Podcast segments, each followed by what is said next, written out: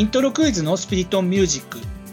この番組はイントロクイズサークルオンタマがメンバー共通の趣味であるアニメソングの成分少し多めで好きな曲やコンテンツの話、さらにはクイズの時に考えてることなどの投稿を通して皆さんと一緒にクイズの世界を盛り上げようと奮闘していく番組です。事前に一つのトークテーマを決めてトークを始めますが最終的な展開は撮ってみるまで分かりません今回参加するメンバーは達夫とソキウスです。今回はこの2人でお送りします。では今回のトークテーマに入っていきますが去年もやったテーマのその1年後のような形で今回はやってみたいなと思います。今回は今年も Spotify のグローバルヒッツフロムジャパン2021を見てみようという回です。以前、その Spotify が公開している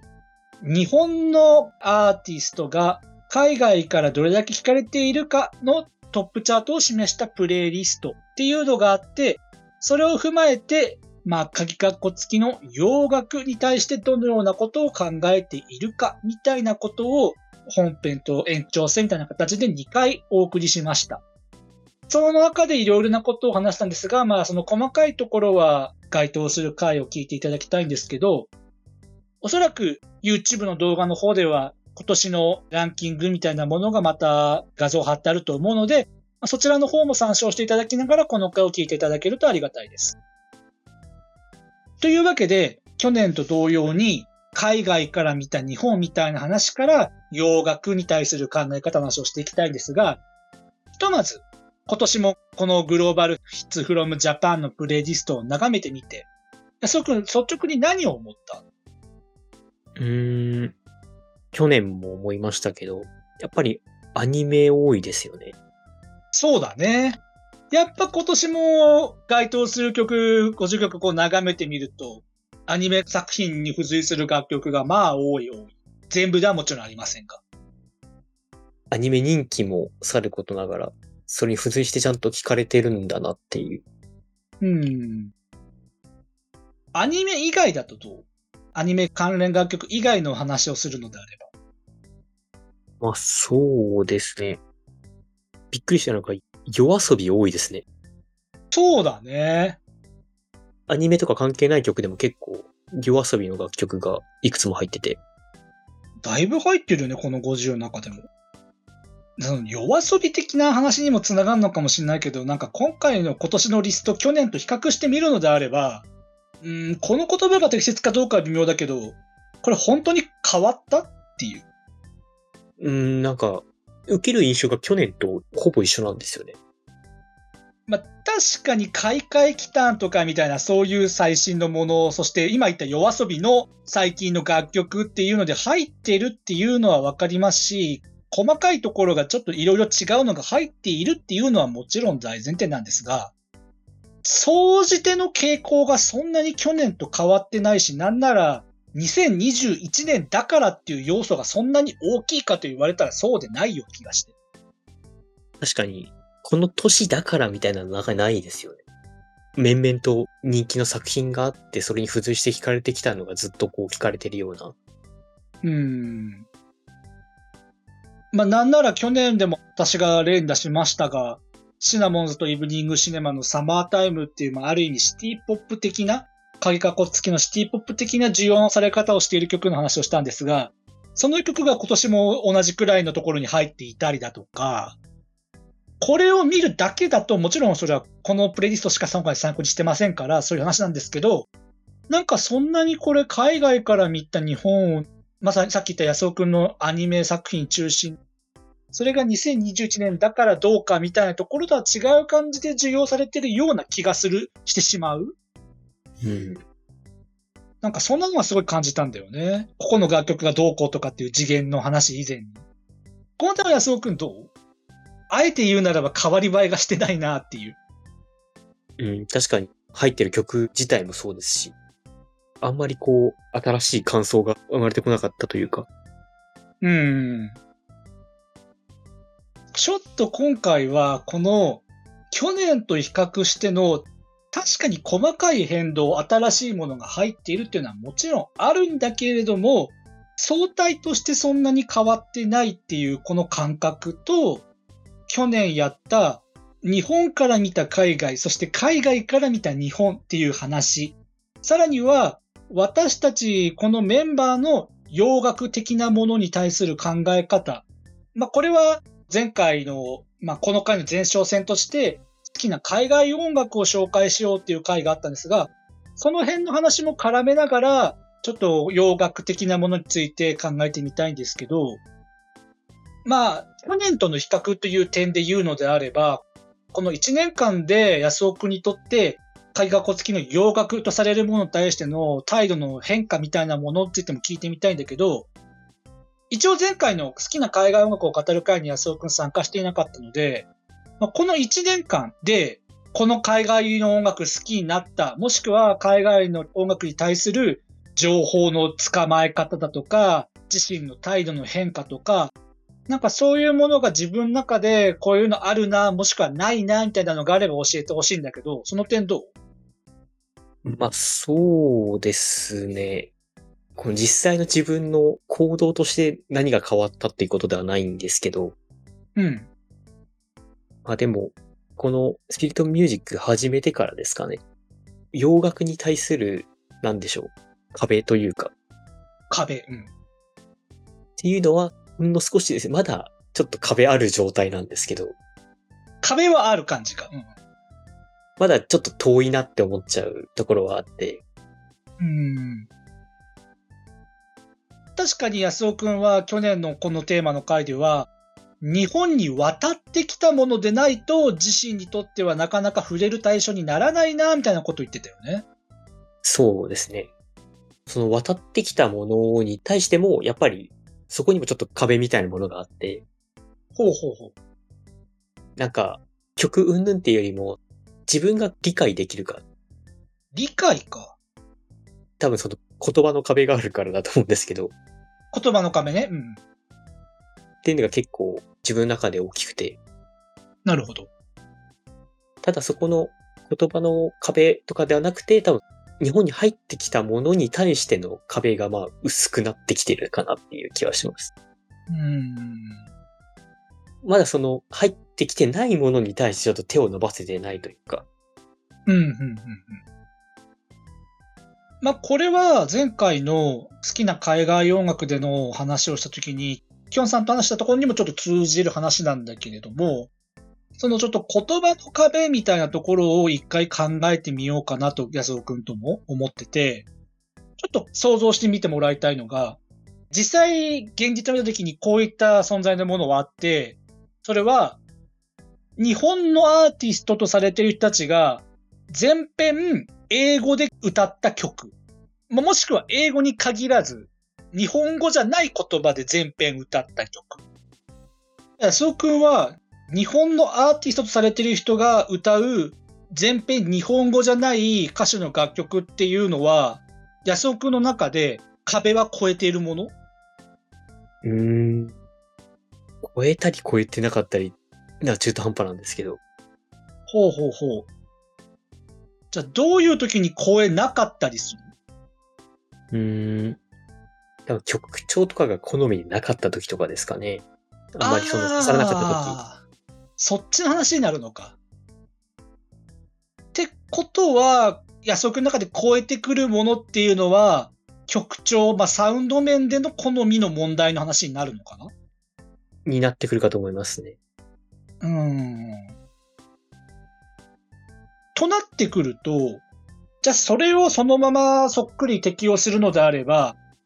日本に渡ってきてないものだとしても、安尾くんの感性的にこのサウンドが好きだなっていうものは、自身の壁を越えてきそうな気がするんだけど、その点はどう？まあ多分それはあるとは思うんですけど、うんうん。多分そこはもう自分がその渡ってきてないものにあまりこう触手が伸びてないというだけで。うーん。多分それはあるんだと思います。確かにこの辺の話は去年も近さを思考するか、音だけの態度に思考するかっていう話で、その時もウェブ的音楽生活の中での態度の違いみたいな話をしたんだけれども、で、確かにその時の安尾くんの言ってくれたことは、近さっていうところにより近い、近さに近いって言い方になっちゃいますけど、その態度であったのは間違いなくて、で、今、安尾くんの話を聞いた限りでも、まあ、それは多分一貫してる傾向なのかなっていうのはなんとなく今聞いて思って、それは多分そうだよね。そうですね。そこは一年経って変わってないかなとは思ってるので。うん。で、去年したこのウェブ的音楽生活の話をもうちょっと掘り進めていきたいなってこの回では思うんですけど、あの回では音だけの話と近さの話をしましたが、別に、まあ当たり前っちゃ当たり前ですが、音だけで聞く態度が、だからいいとか、近さで聞く態度だからいいとかっていう、そういう次元の話ではなく、そういった別々の態度があるんだっていう話であの回もしたつもりなんですが、ただ、まああの回で言わなかった論点として、音だけで自身がどんどん掘っていくっていう態度と、近さっていう、まああの文献の中では局所的な文脈の内側に閉じる傾向みたいな話も書かれているんですが、そういった態度を見たときに、音だけで聞く態度も、近さで聞く態度も、実はそこには二つ共通しているものがあって、それは、ストリーミングサービスだとか、そういったもの、もしくは SNS とかで、そういう好きな音楽をどんどん自分の感覚で集めていく。それがウェブ的なものによって加速された、いった結果、結局、まあ、音だけの場合は自分の感覚というものがトップの基準に。近さで判断している人は、自分にとって興味の、それこそ安岡が言う職種が伸びるかどうかの、その基準の。その意味で、両者とも局所的な文脈の内側に閉じていて、そこに洋楽とされるものが入ってくるかどうかっていうのは、外の意見があまり関係ない状況にウェブ的音楽生活ではなっているよっていう話につながっていくんですね。で、ここまでウェブ的音楽生活について見ていった上で、安尾くんが感じていることとのすり合わせをしておきたいっていう意味も込めて、再度このことを確認しておきたいんだけど、さっきの安尾くんの言い方からすれば、安尾くんにとって洋楽、特に日本に渡ってきてないものだと、そういったものを知る職種が伸びていない限りは、外からそういったものが入ってくる余地がなかなかないっていうことだと思うんだけど、そういうことでいいかな？まあそうですね。自分からあまり触れてこれてないというか。うん。で、別に音だけの人も、確かに、まあ、あの時の回でも言いましたが、近さの人よりかは洋楽とされるものを聞いているのかもしれないけれども、そこに至るまでの感覚は、自分が好きかどうかっていうところがトップにあるので、結局外の話は関係がないっていう点では共通してるんじゃないのみたいなことがあそこの中では言われていて、うん、じゃあ、この回でここまで話してきたことを踏まえながら、これまでに安尾くんが言ってきたような近さについてさらに考えを進めていくために、音のみとは違う近さではない視点。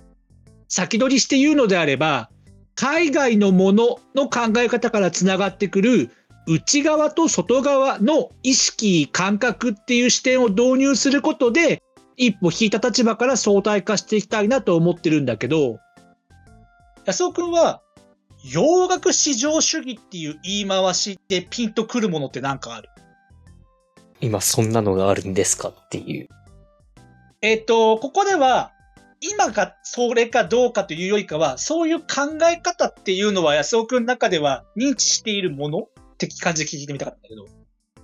うわ、してないです。うん。これの話をちょっと、あえてその、外からの感覚が入ってくるか来ないかみたいなところの、ある種同じグラデーションの曲と曲の話をしたいんですけど、はい。ちょっとこの辺の話をするにあたっては、いわゆるメインストリームとそうじゃないものみたいな話を若干することになるんですが、今の日本の J-POP とされる音楽っていろいろあるじゃないですか。はい。それって J-POP の歴史の回っていうのも以前取りましたが、あそこでちょっと言った通り、それこそ雅楽とか、そういったものと現代の J-POP とされるものって、なんか一見同じようなものに思えないとこない。日本の音楽のはずなんだけど。まあ、ちょっとそうですね。で、この二つをつなぐものみたいな感じで捉えることのできる、そういったところに説明を及ぼすことができる議論の一つとして、まあそれは日本の音楽の歴史を参照すればある程度言える話なんですが、日本で伝わる楽曲がどんどん洋楽、海外の音楽をシステムとして吸収していったというお話。具体的にどういうことかっていうと、さっきからロックみたいなの知ってるじゃん。はい。このロックっていう概念それ自体って、もともと日本のものじゃないって言って、まあそれは多分そうだよね。はい。ってことは、もともとロックとか、まあそれこそジャズとか、日本で生まれたものじゃないものを日本に吸収してきたことで、それが日本の中で独自の進化を遂げていったみたいなお話。それを多分今普通に特になんかそう意識をしないのであれば、それがある種日本のものになっていて、ことさら海外がどうみたいなことを意識しなくてもいい状態になっているって話。いや、そこはこの点どう？普通に今音楽を何も特になんか意識聞いてたら、そこに海外がどうとかっていうのが入り込んでくる余地ってある？本当に言われればっていう感じですけど。そうだよ。多分言われればだよね。じゃ実際にその聞いてる時には入ってこないですよね。うんうん。これがある種日本のメインストリームの歴史を辿っていった時に見えてくるところ。もちろんちょっと細かいところはだいぶはしょりましたけど、それと、例えば、ある音楽シーンの中では、そういった日本のメインストリーム的なものに対抗する形で、海外というものに追いつけ、追い越せという態度を取ることで、メインストリーム的なものと差別化をしようという考え方。この点は安尾くんは、なんかこう、ああ、なるほどねって思える？あんまりこう、追いつけ追い越せ感を感じたことがなく。うん。多分これがこの後話す洋楽至上主義っていう言葉がピンとこないの一因になってるかって今私は思ったんだけど。うん。えっと、まあ、この辺は細かいことを省いてしまいますが、例えば、日本でのヒップホップ界隈でどうとか、昔あった日本語ロック論争とか、そういったものの歴史を参照するとこういう話は実は言えるんですが、そういったある種メインストリーム的なものとは対抗するようなものを作ろうとして、海外っていうものを一つ自分の外に向かって追いつこうとするとか、もしくは反抗するでもいいけど。今まで洋楽への近さって話で話をしてたけども、逆にメインストリームとされるものに反抗しようとして洋楽的なものを遠いところに置いてそこに向かって走っていく態度っていうのが洋楽至上主義とされるもの、つまり洋楽の方が素晴らしいんだ、日本の邦楽はここが劣ってるんだっていう言い方の中に含まれているものとしてあるんじゃないか。日本の音楽はある種海外的なものを自分の中に取り込んで参考書籍の言葉を使うのであれば、システムとして洋楽がもう入り込んじゃっていて、それが意識できないほどになっているっていう一つの集団的なものと、そうじゃなくて、洋楽的なものを外にもう花から設定して、そこに向かってどうにかするっていう態度。こっちはある種遠さへの態度。みたいなところで、実は海外の音楽を捉えている、そういう一群があるよっていう話があるんだけど、多分、安尾くんが、洋楽至上主義だとか、その話にあんまりピンとこないというのは、そのさっき安尾くんが日本の楽曲を聴いて、ロックとかジャズとかっていった海外の要素を極端意識しない限りはそんなこと思わないよねの逆にあるって言ったらいいのかな？最初で挙げたような音のみの姿勢、そして近さの姿勢の2つに共通していたような内側への意識感覚とは違う、ここで見たような外側への意識感覚の話っていうか、ちょっとここまでややこしい話しましたが、この外に何か目標を置いているみたいな考え方っていうのは、多分、安尾くんの中ではそんなに実感として持てるものではないって感じかな。なんかこう、外に目標を置いてるような認識はないですね。うん。で、かつてはその、もちろん市場主義までいかなくても、そういった形で、外、外部を設定することで、その違いだとかっていうのを音楽として意識したり、リスナーとして意識したり、アーティストとして意識したりっていうものが、ある種そこがフラットになったからこそ、前半で言った音だけも近さも結局、ある種局所的な文脈の内側に閉じているっていうことが言えるんじゃないのっていうその変化で捉えているんですけど、この参考書籍では。この外部っていうものがあまり意識されなくなったことで、音だけにしろ、近さにしろ、内側で全部判断しているっていう、この議論の運び方については、安尾くんどういうことを感じた？うーん。ちょっとまあ、外側にその目標を置いてっていうのに、あまりそういう認識がないんで、なんともなんですけど。まあちょっと今はかなりざっと外部っていうものがあるっていう考え方と、そうじゃなくて結局自分の内側で考える傾向っていうものを対比して、それで論じてみたんだけど、じゃあ、さっきよりかは馴染み深い感覚になるのかもしれない例として挙げてみるけど、以前音楽生活の調査の会をやった時に、どうやって音楽を知りますかっていう質問があったと思うんだけど、あの中で、ちょっと私が少し問題にしてみたかったのが、私は結構音楽のラジオとか雑誌を見るんですよ。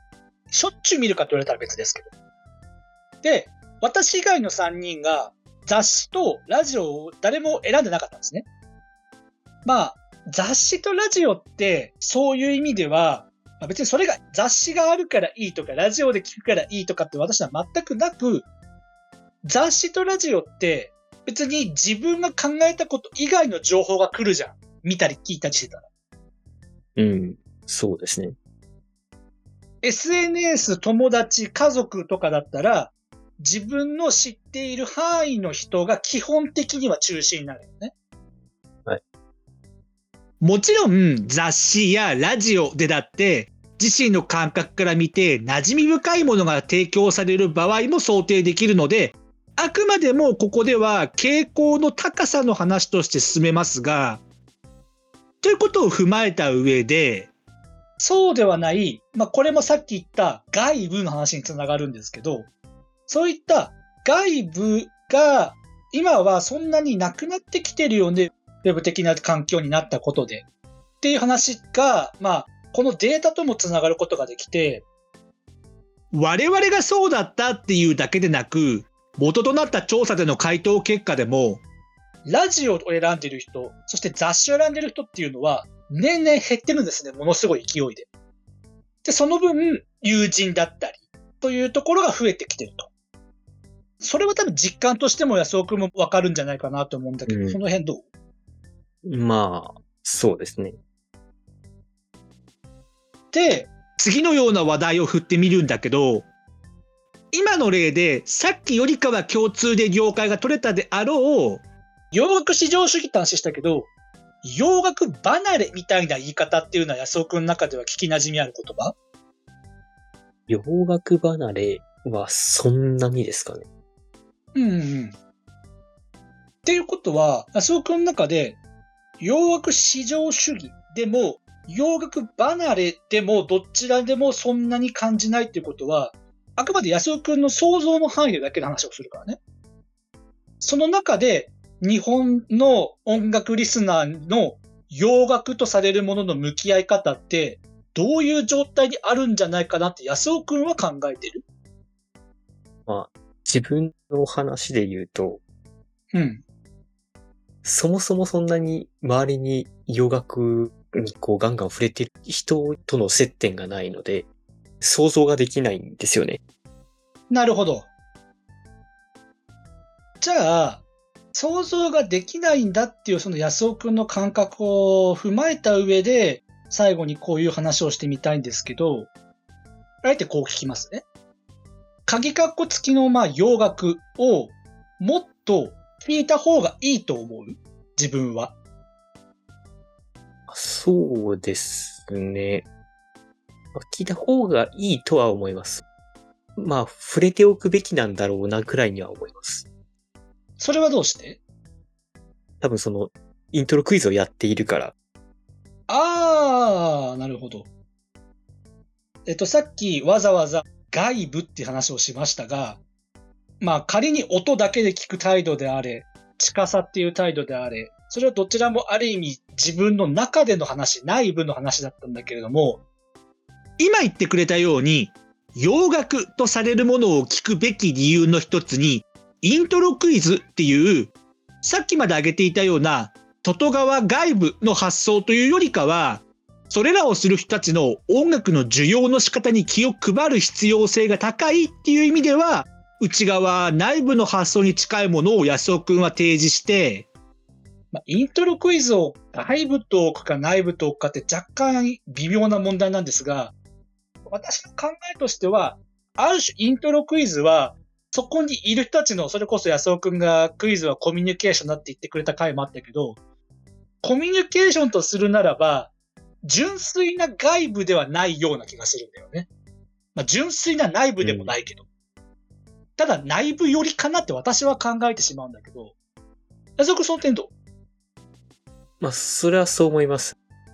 多分その、イントロクイズのために聞くって、コミュニケーションのために聞くみたいなところがあると思うので、うん。もちろんそれ自体がいい悪いって話はまあこの回何度も強調しますが、それはしてないっていうのは前提の上で、じゃあそのような、まあある種内部って捉える考え方、その内部でどうこうだから音楽を弾くっていう考え方って、まあ実はこれは参考書籍の中で大きな問い、混合意の問いっていう形で手近な指針って言葉が使われてるんですが、そういった内部の手近な指針への一元化で音楽を捉えることは、果たして私たちにとって豊かな音楽経験をもたらすのかどうかっていうすごい大きな質問が投げかけられてるんですね。この点で安尾くんどう思う？うーん。まあ、豊かな音楽経験ってそもそもなんだよって話なんですけど。まさにそうなんですよ。これ実はちゃんと参考書籍でもそこがまず一個問題になるだろうって言われてるんですね。で、この点に関しては作者は部分的に回答していて、一般的に考えて文化作品を享受するとき、個人の感覚だけ、つまりここでいう音だけや局所的な共感、要するに近さ、自分と近いところにあるを超えたより多様な価値軸がある方が望ましいし、ウェブ的音楽生活の環境の中でも、そういった可能性はあるはずなんだっていうふうに述べてるんだけど、この点はどう？うーん。なんか、すごい直感で話しちゃうんですけど、あ、全然。むしろ直感を聞きたいので。いろんな評価軸があった方がいいよねみたいな。まあ、いろんなのがあった方がいいっていうシンプルな相対主義の考えというよりかは、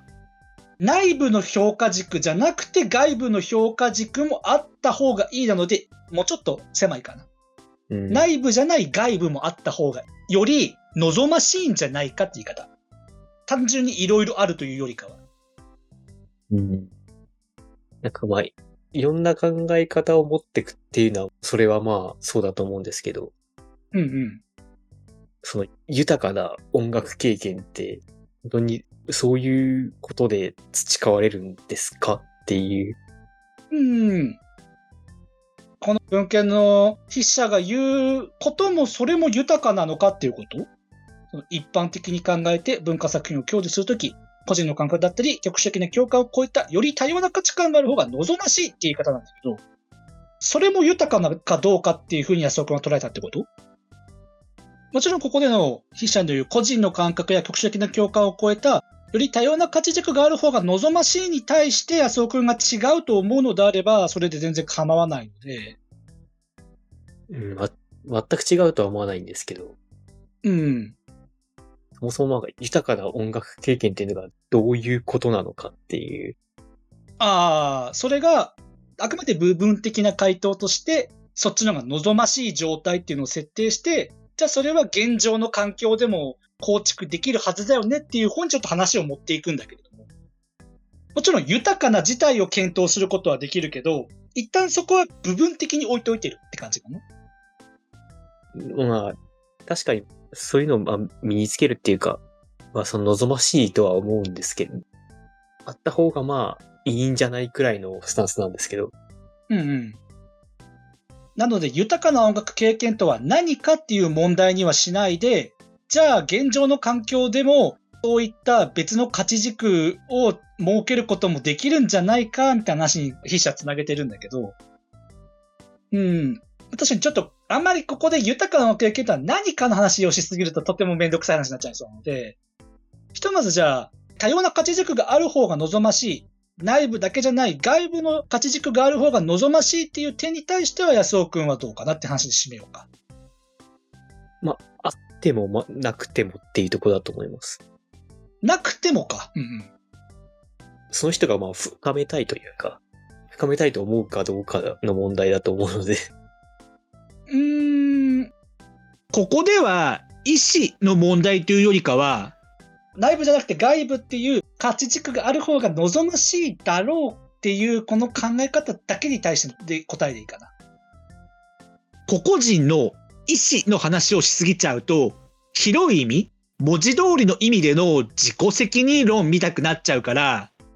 そのような意思の前の段階で、ある種制度的に違う価値軸を作ることの望ましさの話をしてみるというか、望ましいかどうかって言われると、まあ、まああってもなくてもっていう感じじゃないですか。なくてもっていう問いを取るっていうことは、この作者は一般的に考えて内部以外の価値軸があった方が望ましいだったんだけど、それがないってことは、内部の価値軸だけでやることもありだよねっていう考え方なのかな？そうか。音だけであれ、近さであれ、どちらもある種内部だけれどもっていう話なんだけど。うーん。まあ多分、そういう人かなりいると思うので、うんうん。それは間違いないし、この文献でもそういう人が多いよねって話はしているので。別に、どの意見を取るかは安尾くんが決めることなので、それ自体は何も言わないけど、もしこの文章の一般的に考えてそっちの多様な価値軸が望ましいに対してあってもなくてものなくてもっていう可能性を取るのであれば、安尾くんの中では、音だけであれ、近さであれ、内部という価値軸だけを取る、まあ現状そういう人が多いのは事実だけれども、そういったものと比べてあった方がいいよね。でもそうじゃなくてもいいよねっていうこのなくてもの部分って何だろう？うん。まあどうしてもそうするとまあ意思の話になっちゃうので、ああ、なるほど。安尾くんの中ではそこは意思の話になるわけね。深めたい人は深めればいいしっていう話になってしまうので、なるほど。もうこれ以上はちょっと何も言えないですね。一応まあ、さっきの文献の中での話としては、じゃあそのウェブ的音楽環境の中でも多様な価値軸がある方が望ましいだったら、その環境下の中でできることとして、例えばプレイリストを各々のの感性に基づいてやってみるっていうのはありだよね、みたいな話に実は繋がっていくんですね。現状のサブスクとかがあることで、フラットに音楽を聴けるっていうのは、それって裏面を言えば、丸腰でウェブ上に放り出されてるって書き方もしてるんですけど、その丸腰で投げ出されてしまうんだったら、じゃあ一旦そうじゃないウェブ的な中での外部っていうものはこういうものがあり得るんじゃないかなって話につながってこの話は終わるんですけど、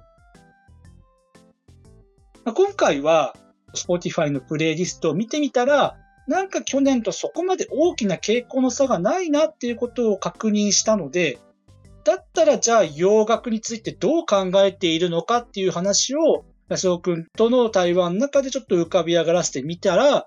安尾くんの中での海外の音楽に対する考え方っていうのは、まあ、去年と少しは変化していたが、大枠では極度な変化っていうものは示してなかったっていうのが確認されて、で、その上でじゃあ、現状のウェブ的な音楽生活っていう、まあ、去年から話したことですが、それをつなげてみたら、安尾くんの中で考えている価値軸のその望ましいあり方みたいな話と、参考にした書籍の筆者とのあり方の中で、まあ、全面対決はもちろんしてないまでも、ちょっとそこには差があるよねって話が見えてきたかなと思ってます。まあ、今後はそのような、まあ、果たして実際そのような多様な価値軸がある方が望ましいかどうかっていうのは、ま、部分的に置いとくとしても、じゃあその多様な価値軸を設けるのであれば、イントロクイズってどういう働きをするものなのかな現状はなんか内部っぽいところがまああるかなって話は本編でもしましたが、じゃあ外部的な働きって何なんだろうな、みたいな話にできたらいいかなと思っています。というわけで、いつものコーナーに行ってみたいと思います。この番組では毎回最後に1分以内で今紹介したい曲を持ち回りで語ってもらっています。今回は私とキウスが担当します。じゃあ準備はよろしいですか？はい、大丈夫です。じゃあ行きます。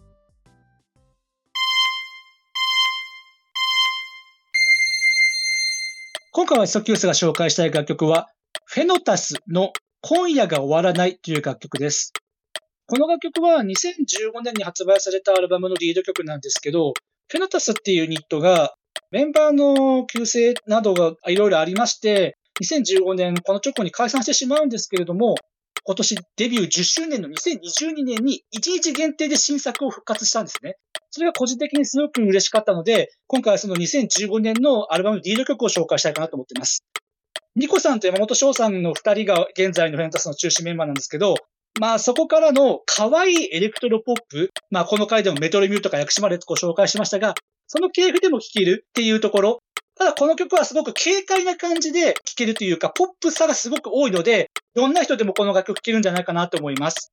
あえてその自我的な感じで女の子感をし出しているこの感覚、私すごいこういうのが好きなので、そこと合わせてぜひ聴いていただきたいなと思います。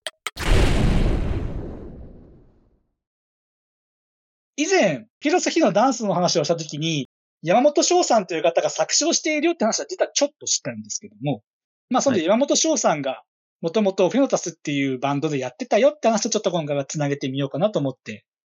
で、そして再結成が個人的に嬉しかったのでって話をしてみました。今回は、まあ、可愛いエレクトロポップ楽曲ということで再結成のインパクトみたいなところを紹介してみました。ではエンディングです。この番組は水曜日と土曜日の夜7時で新しいエピソードを YouTube、Spotify、Apple Podcast、Google Podcast で配信しています。概要欄にはその回で話題に上がった曲の中で Spotify で解禁しているものをまとめたリストへのリンクを貼っています。そして各種ポッドキャスト媒体ではその回に関する簡単な振り返りや参考にした資料などを掲載しています。また YouTube や Twitter でのハッシュタグスピリットミュージックなどで皆様のコメントをお待ちしています。最後にもしこの番組が面白いなと思ってくださいましたら YouTube のチャンネル登録や高評価ボタン、Twitter のフォロー、サブスクリプション登録などしていただけると幸いです。それではまた次回お会いしましょう。